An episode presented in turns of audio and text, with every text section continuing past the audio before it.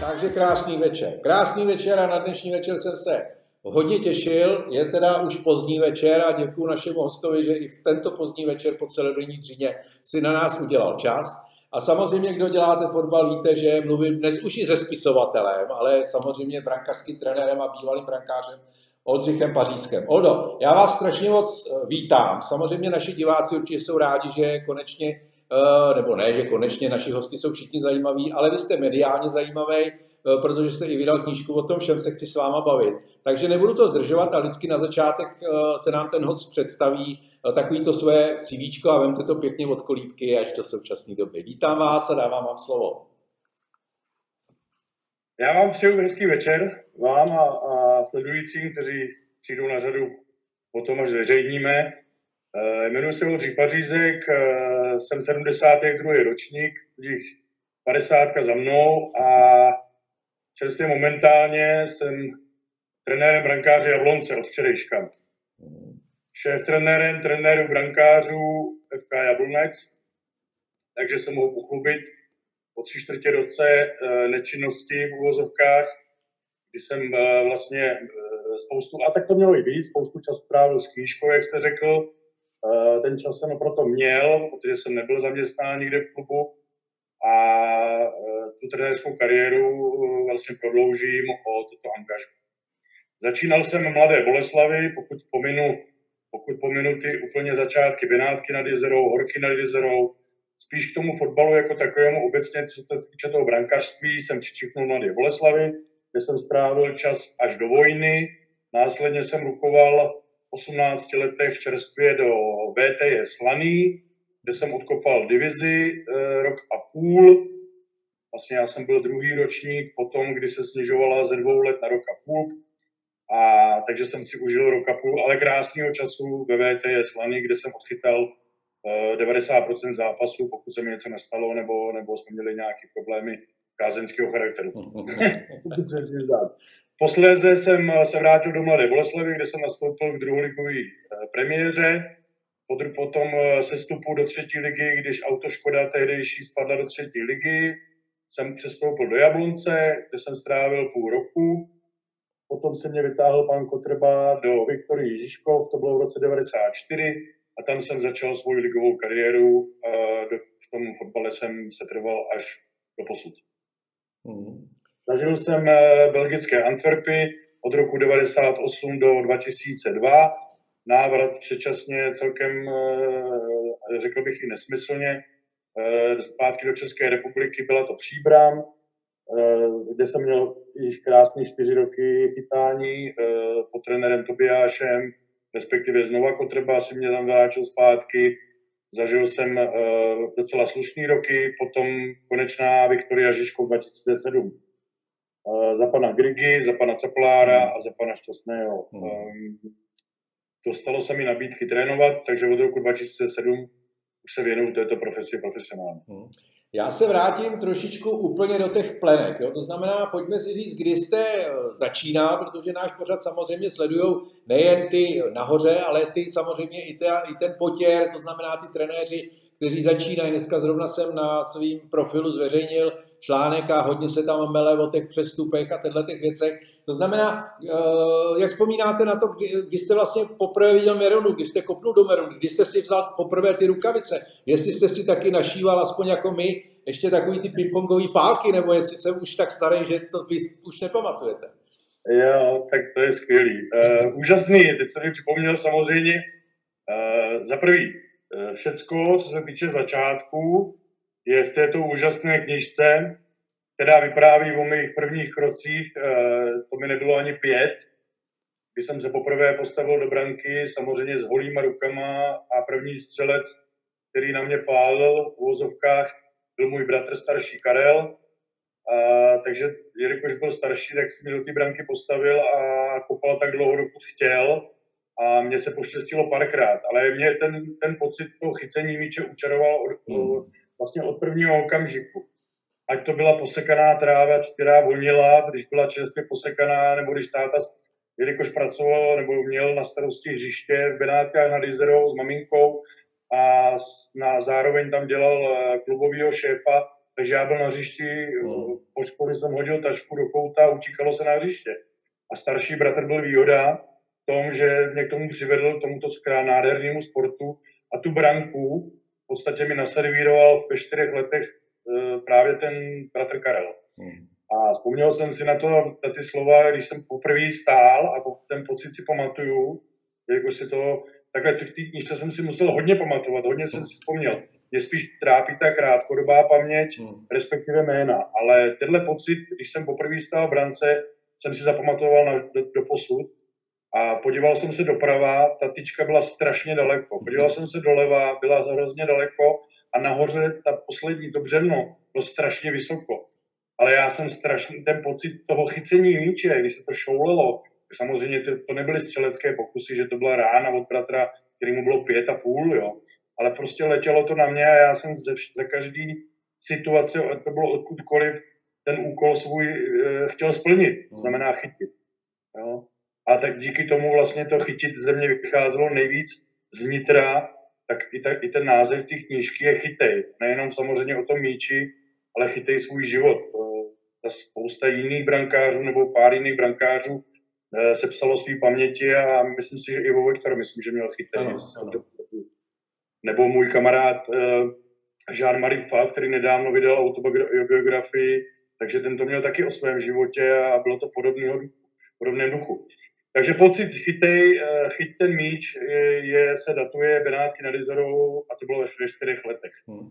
Kdy jste, si, kdy jste si třeba poprvé, kdy jste si poprvé stoupnul mezi tyče jako v mistrovském zápasu, protože musím říct, že jste ročník 72, jste říkal?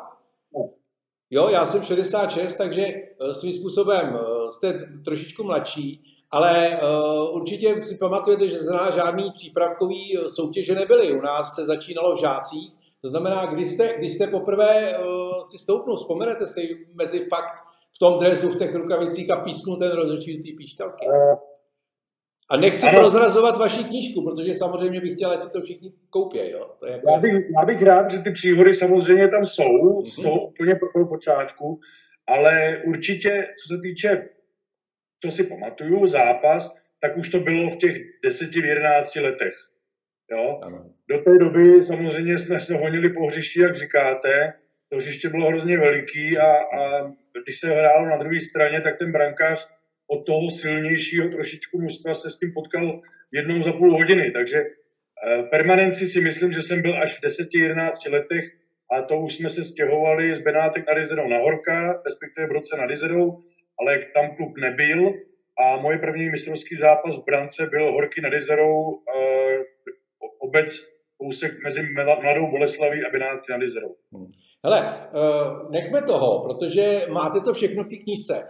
Takže pojďme chviličku k knížce a pak se zase vrátíme k tomu fotbalu. Já jsem si vás všimnul, samozřejmě jako brankaře určitě ano, ale všimnul jsem si vás, když jste trénoval, teď nevím, jestli to bylo v Mladý Boleslavi, tak jste začal psát po cestě domů uh, takový, nevím, jestli to mám říct, fejetony, uh, takový postřehy a strašně hezky se to četlo. Uh, jak se ve vás probudilo to, že takhle se budete svěřovat, uh, nebyl jste vzadu s klukama po vyhraném utkání a prostě pivečko, nebo Eh, že jste si prostě v tom autobuse třeba sednul a psal jste takovýhle, takovýhle fejetonky?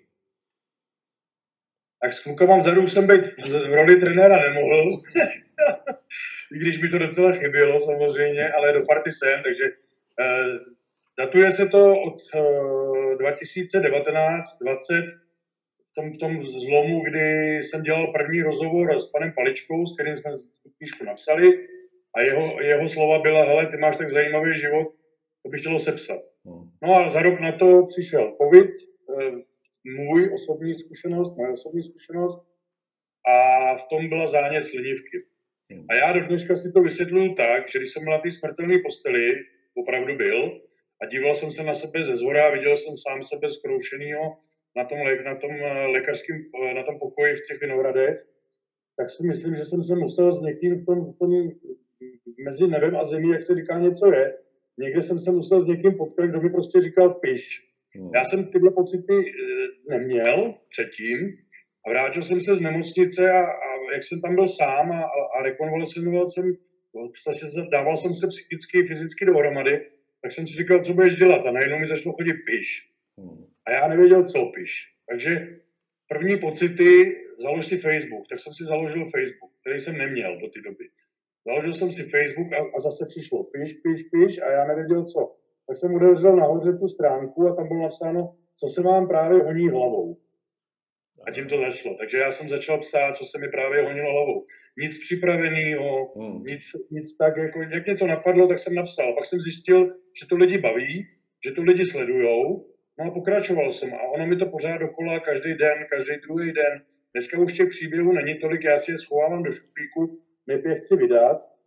A stáhnul jsem ty staré příběhy, těch, já nevím, 420 příběhů, co tam bylo za ty, za ty dva roky, tak jsem si je stáhnul, dneska tam je 50, z poslední doby a ty ostatní už jsem si schoval do šuplíku a rád bych je potom zase divákům, respektive čtenářům, čtenářům zase představil v tom, jak jsem to prožil od toho covidu hmm. až do postu.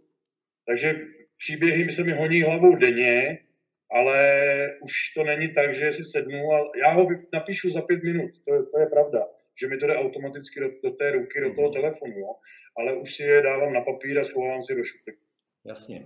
Jasně. Eh, když jste připomněl mi eh, to, že eh, říká tomu někdo klinickou smrt, to, co jste si svým způsobem prožil, tak já jenom naše diváky chci pozvat na sledování asi půl roku nebo tři čtvrtě roku zpátky jsem natočil právě film s režisérem Stachem, který natočil film Dimenze, který právě pojednává o příbězích lidí, který prožili tohletu klinickou smrt. Někteří o tom nechtějí moc mluvit, Eh, eh, pokud o tom nechcete mluvit, eh, nemusíte, ale v krátkosti, jaký to byl pocit? Protože opravdu jsme o tom natáčeli a pokud to zajímá někoho, ať si podívá na ten, na ten film Dimenze, který teďka běží v kine. Můžete popsat, jaký to je koukat na sebe ze zhora a dostat se zpátky do toho těla? Představte si reflektor. Hmm. Představte si reflektor, který míří na vás, když je má v tom pokoji, já nevím, jestli bylo tři ráno, čtyři ráno, nevím Každopádně byla noc a byla tma a já jsem se díval do, z reflektoru, který svítil ze zhora dolů, takový ten kroužek okolo toho zkroušeného tělíčka, který bylo pod dekou a nehybně tam leží na boku. Vidím se ještě teď, to, to vám nezmizí ten, ten, ten obrázek, budete mít navždy. A je tam teplo, že, že cítíte teplo, necítíte bolest, eh, je to příjemný, jsou tam hlasy, melodie, Prostě jede vám to, že, to, že, že se v podstatě nemusíte ničeho bát a slyšíte hlasy. Jo, slyšíte hlasy z dály, jestli to byly sestry, které prostě mluvili na sesterně nebo na chodbě někdo, to já nevím. To já nevím, já jsem se díval ze zora a najednou uh, zase zlomek vteřiny se vrátíte zpátky, jakože už ještě není ten čas, zpátky do toho svého těla, ale paradoxně se zbudíte a nebolí vás nic. Hmm, hmm přitom večer uléháte s obrovskýma bolestma, kdy vám dávají morfín pomalu, s tím, abyste přežil, protože ty bolesti byly obrovský. Když to ráno se zbudíte, jako by to odešlo. Hmm. Jako by vás vrátili zpátky do toho života a řekli si, ještě tady budete, jo, vy, vy ještě ne, hmm. ale paradoxně já jsem se zbudila, už jsem pak dostával jenom paralel na teplotu, a, hmm. a, ale co se týče ty slinivky, toho břicha, respektive ty bolesti z toho covidu, asi zřejmě způsobem vyprovokovaný covidem, tak už mě úplně minuli. Mě další den odvezli na normální covidový pavilon a, a, a necítil jsem vůbec nic. Akorát mi bylo řečeno, že tam mám kamenolom, kamenolom v, ve žlučníku, který mi následně potom za dva měsíce vyoperoval nebo za tři. A co se týče ty slinivky, už nemám žádný, žádný problém. Hmm. Jak to člověka změní jo, do takováhle, takováhle, to musí být obrovský, přece psychický, uh, něco mezi zebem, to prostě musí člověka strašně ovlivnit. Tak, eh, Váží si toho života asi daleko víc v tu chvíli. Dostal jsem alkohol úplně. Hmm. No, já, jsem, já si pamatuju do dneška, když mě odvezli do toho špitálu, kdy ty, ty bolesti, jestli někdo zažil slinivku, tak ví, jaký to je. A e, když mě odvezli, tak do dneška si pamatuju e, chuť vína. Hmm. Tenkrát jsme pili e, proseko a já do dneška mám na, na jazyku, když si čupnu vínu, tak si vzpomenu na ten den, kdy mě vezli takže to jsem úplně už jako vynechal, to už nevím, že nepít nebudu.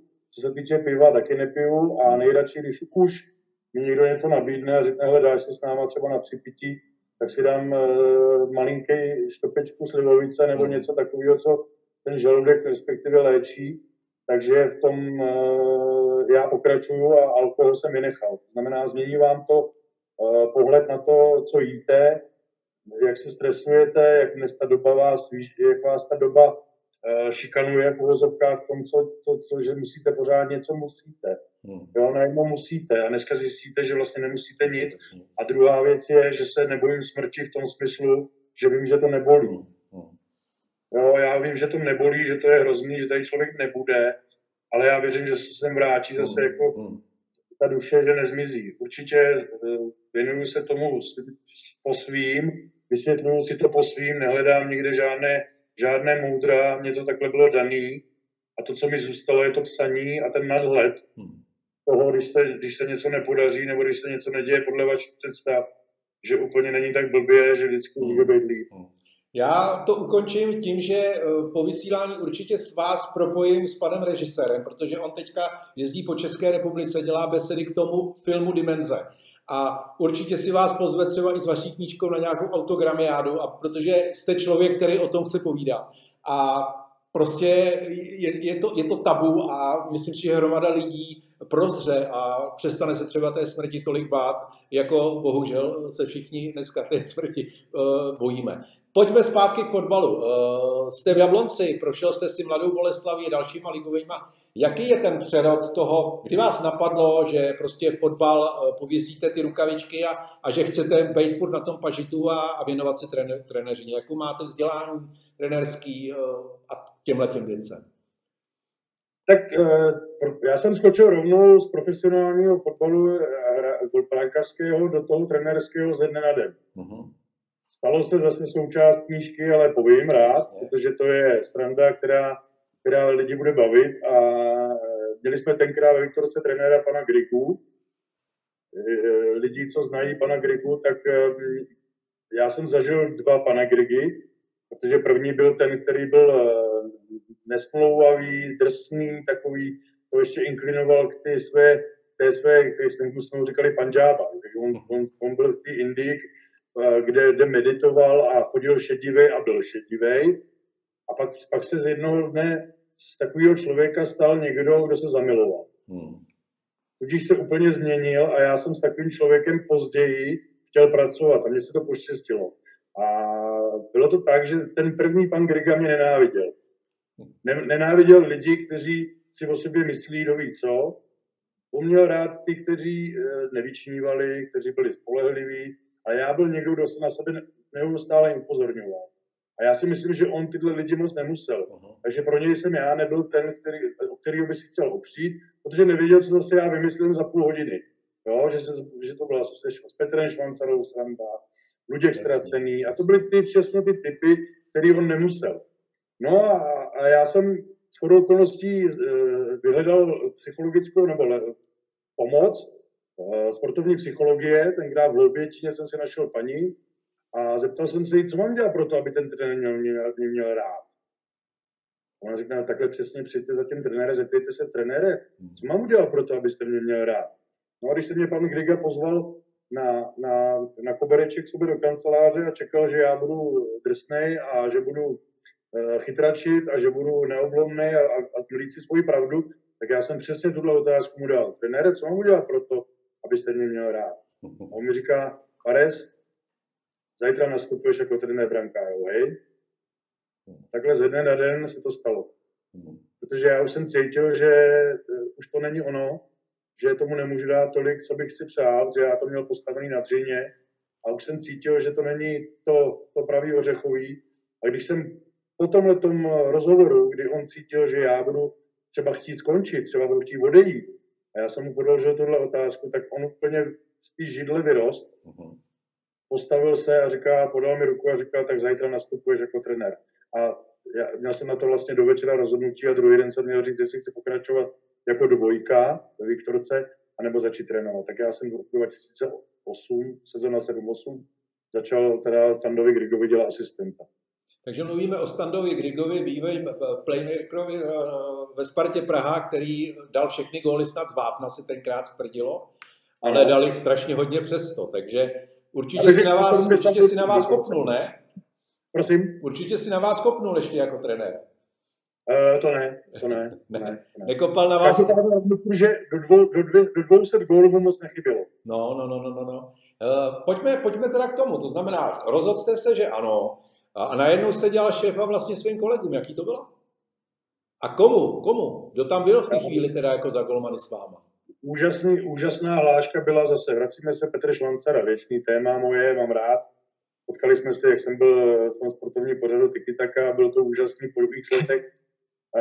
Představte si, že jdete eh, do, toho, do té kabiny a řeknete krásně před těma svýma bývalými spoluhráčema, chtěl bych být lepší trenér než brankář, takový moudro jako. A ze zadu se ozve, to nebude tak těžký. to je to kouzlo kabiny, no.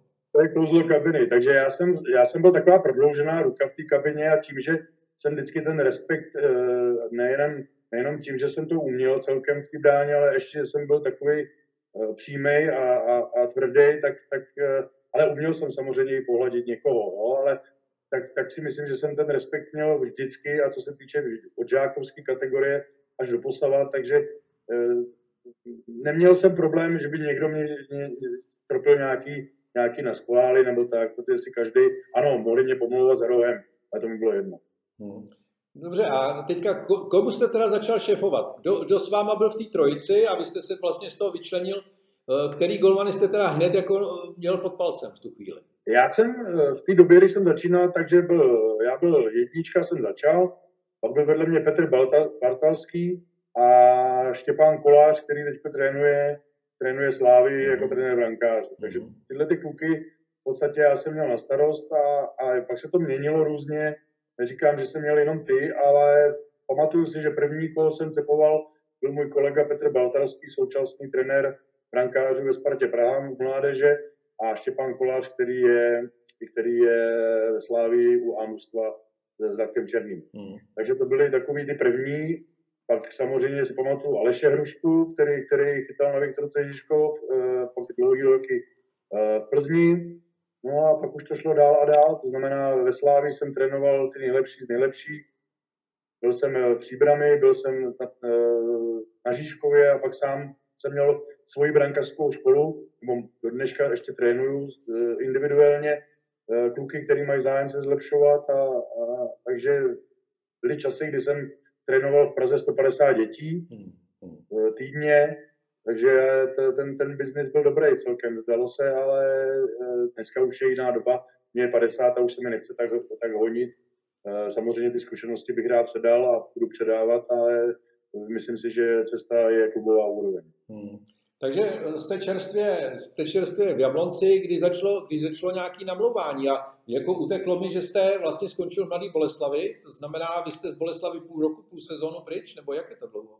My jsme skončili, já jsem byl asistentem u A mužstva u pana Jarolíma, Karla, ano, ano. Eh, s Borisem Kočím a s Markem Kuličem a v březnu uh, jsme dostali výpověď, to znamená, končí celý realizační tým a kromě uh, Kuliče tam zůstal, který tam zůstal do současnosti, tak my jsme vlastně skončili s Hmm. A koho teda vy jste vystřídal? Vím, že v Jablonci byl Libor Macháčku, ten tam nějak skončil, asi před rokem. A koho teda vystřídáte v Jablonci? Já jsem dostal roli nebo pozici eh, v podstatě eh, mentora všech trenérů brankářů, kteří hmm. tam jsou. Hmm. To znamená strategie, vize, eh, určitá ta, ta, ta posloupnost toho, co by se mělo dělat, nemělo dělat. Takže vyloženě mužstvo jsem nedostal. Jedná hmm. se o strukturu mládeže, znamená koncepce toho, aby, aby ty výsledky těch uh, kluků v rukavici byly lepší, než jsou do posud. Tím neříkám, že to dělají špatně, Jasně. aby to někdo ne, ne z těch kolegů, protože je neznám, ještě jsem se s nimi nesetkal, začínám v pondělí, tudíž seznamuju se, ale rád svýma zkušenostma posunu, pokud to jen trošku půjde, posunu práci jejich a tu svou samozřejmě ještě taky, protože e, nevím úplně všechno, učím se i já.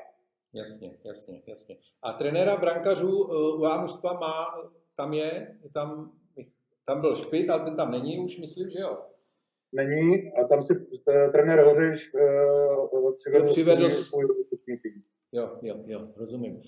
Takže, takže samozřejmě optimismus, těšení se, asi budete, předpokládám, dojíždět, takže znamená těšení se na, na novou práci, na nové kolegy. Eh, je tam Benji Vomáčka, takže já si myslím, že, že Jablonec v současné době fakt eh, i v té mládeži staví, eh, staví velice dobrý tým, protože já vždycky říkám, že když někam jedete a těšíte se tam, tak nekoukáte na čas a budete tam třeba 24 hodin denně a ta práce vás baví a, a o fotbale si můžete povídat pořád. To to, to je úplně super. Takže k tomu samozřejmě gratuluju, protože uh, to, je, to je krásný angažmá. A pojďme ještě k těm golman, golmanům. Uh, mám takové dvě otázky. První otázka je ta, že uh, teďka jsem se setkal docela s asistentem jedním taky, který trénuje, nebudu jmenovat, nemám povolení, brankaře. A on mi říká, že vždycky na té lavici je úplně nesvůj že prostě by nejradši stěl za branku a, a koukal na ten fotbal z pozatý brány. Že prostě ten jeho zvyk, že byl v těch rukavicích té brány, takže prostě je zvyklý na ten pohled toho brankaře uh, a vidět to z pozatý brány. Měl jste to stejně, nebo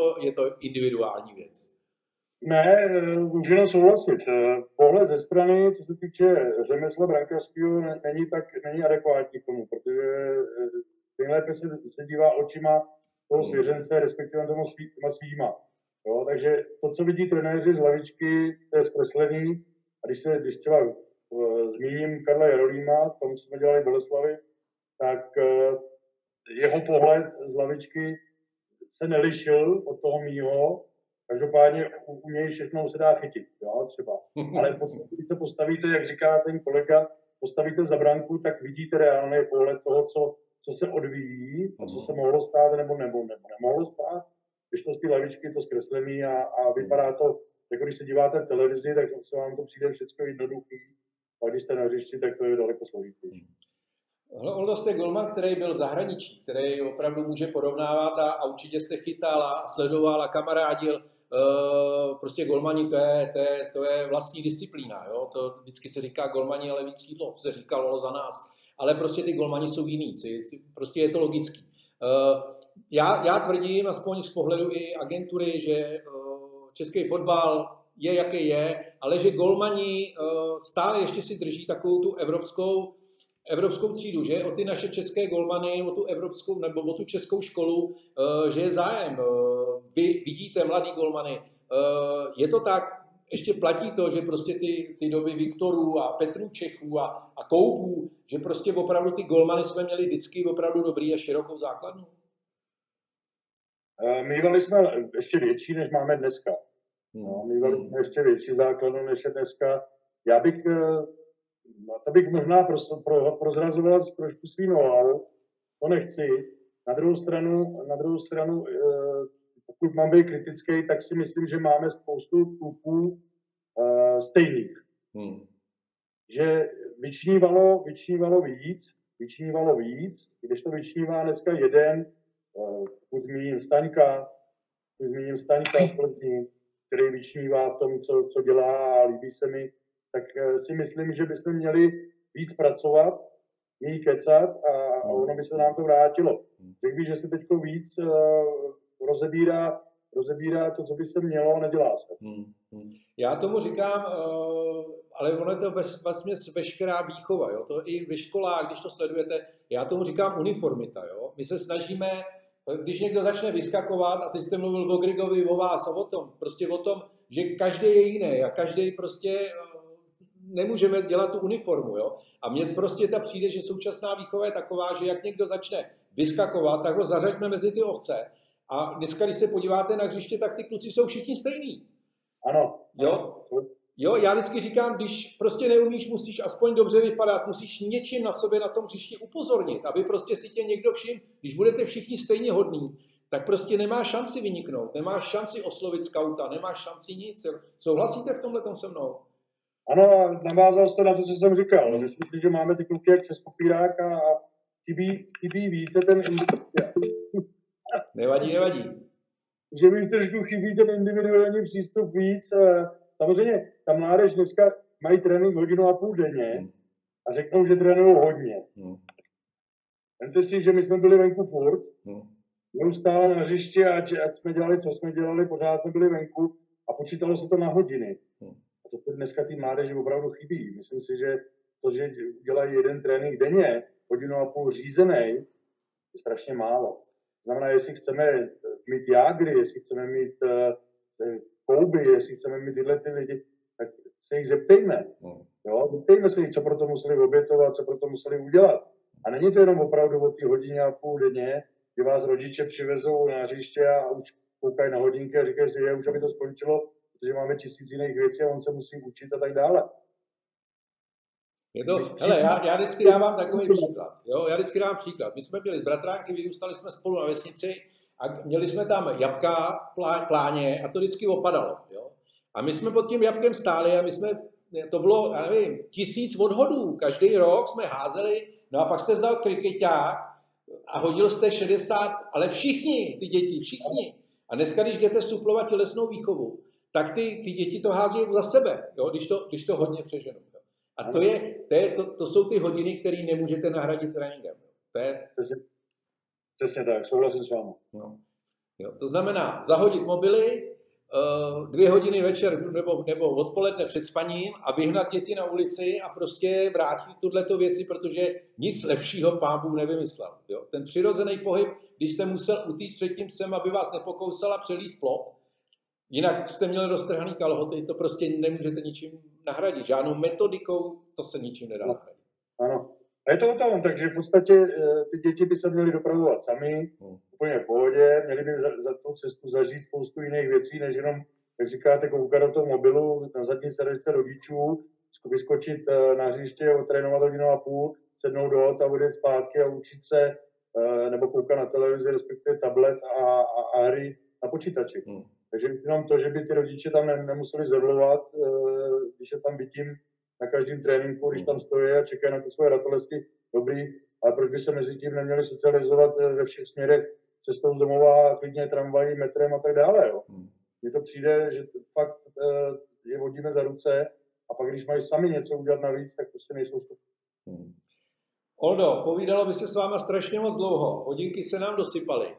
Takže já samozřejmě začnu tím loučením. Chci samozřejmě poděkovat všem, kteří nás sledují, kteří nás podporují, kteří nás lajkují, všem sponzorům, i malým sponzorům, kteří posílají nějaké peníze. A já jako jsem garant toho, že firma nebo, akcio, nebo ne akciová společnost, ale zapsaný spolek for Sport peníze používá zase zpátky na sportující mládež, tím, že jim přispějeme na kopačky, přispějeme jim na nějaké vybavení, protože doba je zlá a čím dál tím těžší. To znamená, všem vám děkuju a samozřejmě jako vždy poděkuju našemu hostovi a Oldo dávám vám uh, poslední slovo, jako vždy a budeme se loučit. Děkuji za pozvání, děkuji za pozvání. Uh, jsem rád, že jsme mohli popovídat a budu rád, když uh, lidé, kteří, kteří vás sledují, nebo já samozřejmě tento rozhovor umístím u sebe, by byl vidět a vážím si toho pozvání a děkuji. A těšíme se na druhé vydání knížky. Předpokládám, že to tak asi dopadne. Eh, četl jste? No já zatím jsem nečet jedničku, to si teďka spolu, až skončíme, tak si ji u vás objednám. Ale vy jste říkal, že už stahujete a že bude asi dvojka. Je to tak? Ale dvojka, dvojka uvidíme, jestli, protože je dělaná s Albatrosem a uvidíme, jestli Albatros bude chtít, aby byla dvojka. Eh, mluvil jsem o knize dvě a ta bude o těch eh, facebookových příbězích. Tak, už se na ní těšíme a já se těším i na tu jedničku, kterou si hned po vysílání objednám. Děkuji moc a ať se vám daří v Jablonci. Díky moc. Naschledanou. Naschledanou.